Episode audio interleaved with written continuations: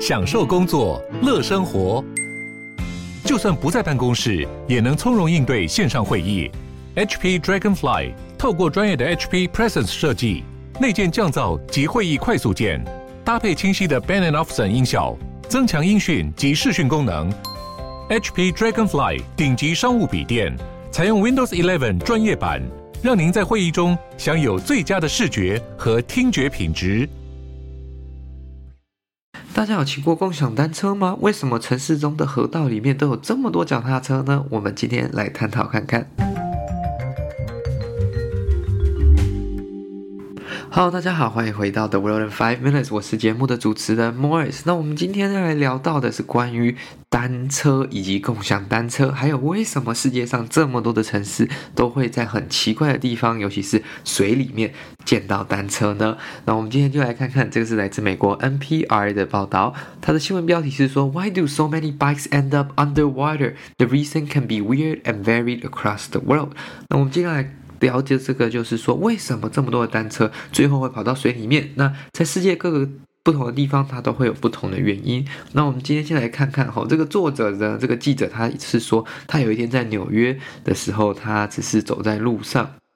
然后就发现为什么桥下面在这个很多垃圾，还有很多这个感觉很多像是 oyster 壳，就是这个生蚝壳聚集的那个小角落呢，会有一台这个花旗共享单车卡在那边呢？诶，他就很好奇，然后他就开始上网去查，然后去研究说，哇，这个状况不只是在纽约，是在世界的各地都有发生这样的状况。那每年呢，其实都会有千成千上万的这个单车被从这个河里打捞出来，不管是在中国或者是在罗马，甚至是在这个全世界可以说是脚踏车最受欢迎、最受呃这个交通最便利的地方，就是阿姆斯特丹。每年有将近一万五千台脚踏车会被从这个河道里面去打捞出来，这个其实是非常可怕，也是非常严重的一件事情啊。所以究竟为什么这么多明明可以骑得好好的脚踏车会被丢到河里呢？那我们就来看看说这个背后的原因吧。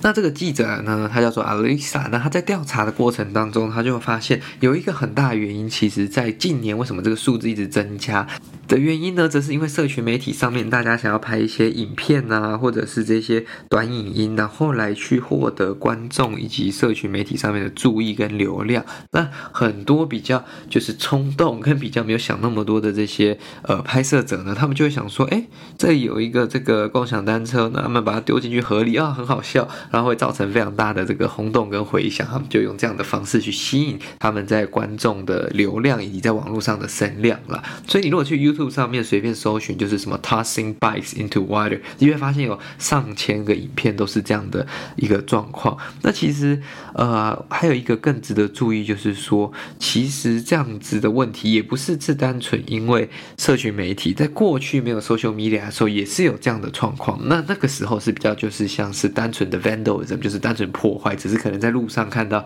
那个脚踏车，你可能心情不好，或者是你喝醉了，那就把它丢进去。那这个状况其实在过去就有这样子的一个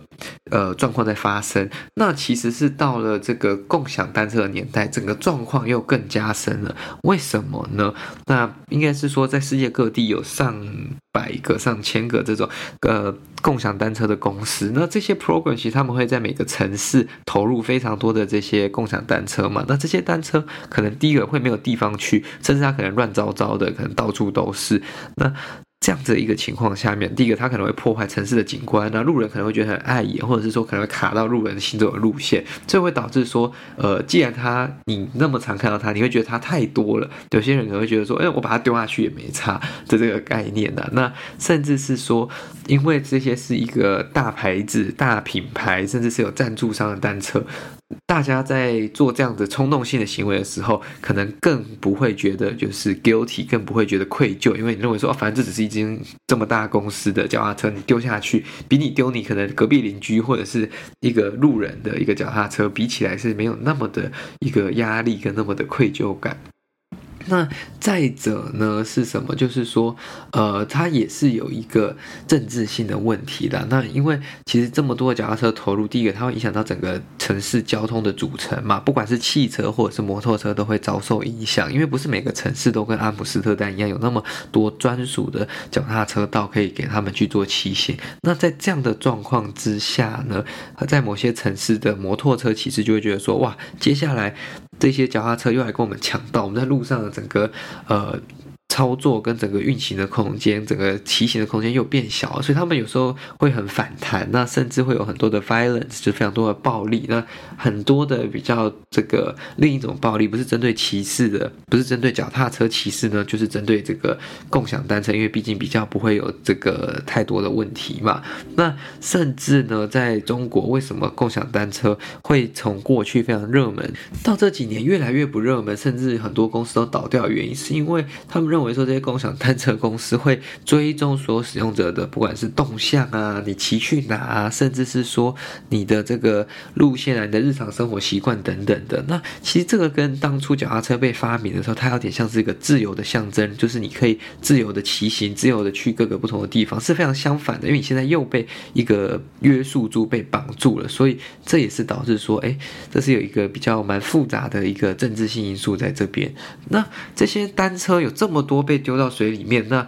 对于各个地方的县市政府一定是非常困扰，也非常想要积极解决的嘛。所以他们在每年的固定时间，如果有这些呃河道的这些政府啊，他们几乎都需要去打捞这些单车，把他们呃打捞出来。可是很多单车因为放到这个水里面，其实大部分都会生锈，然后会有非常大的这个腐蚀性的这个伤害，或者是说他根本没有办法继续在做这个骑行，那就会变成说他只能回收掉。那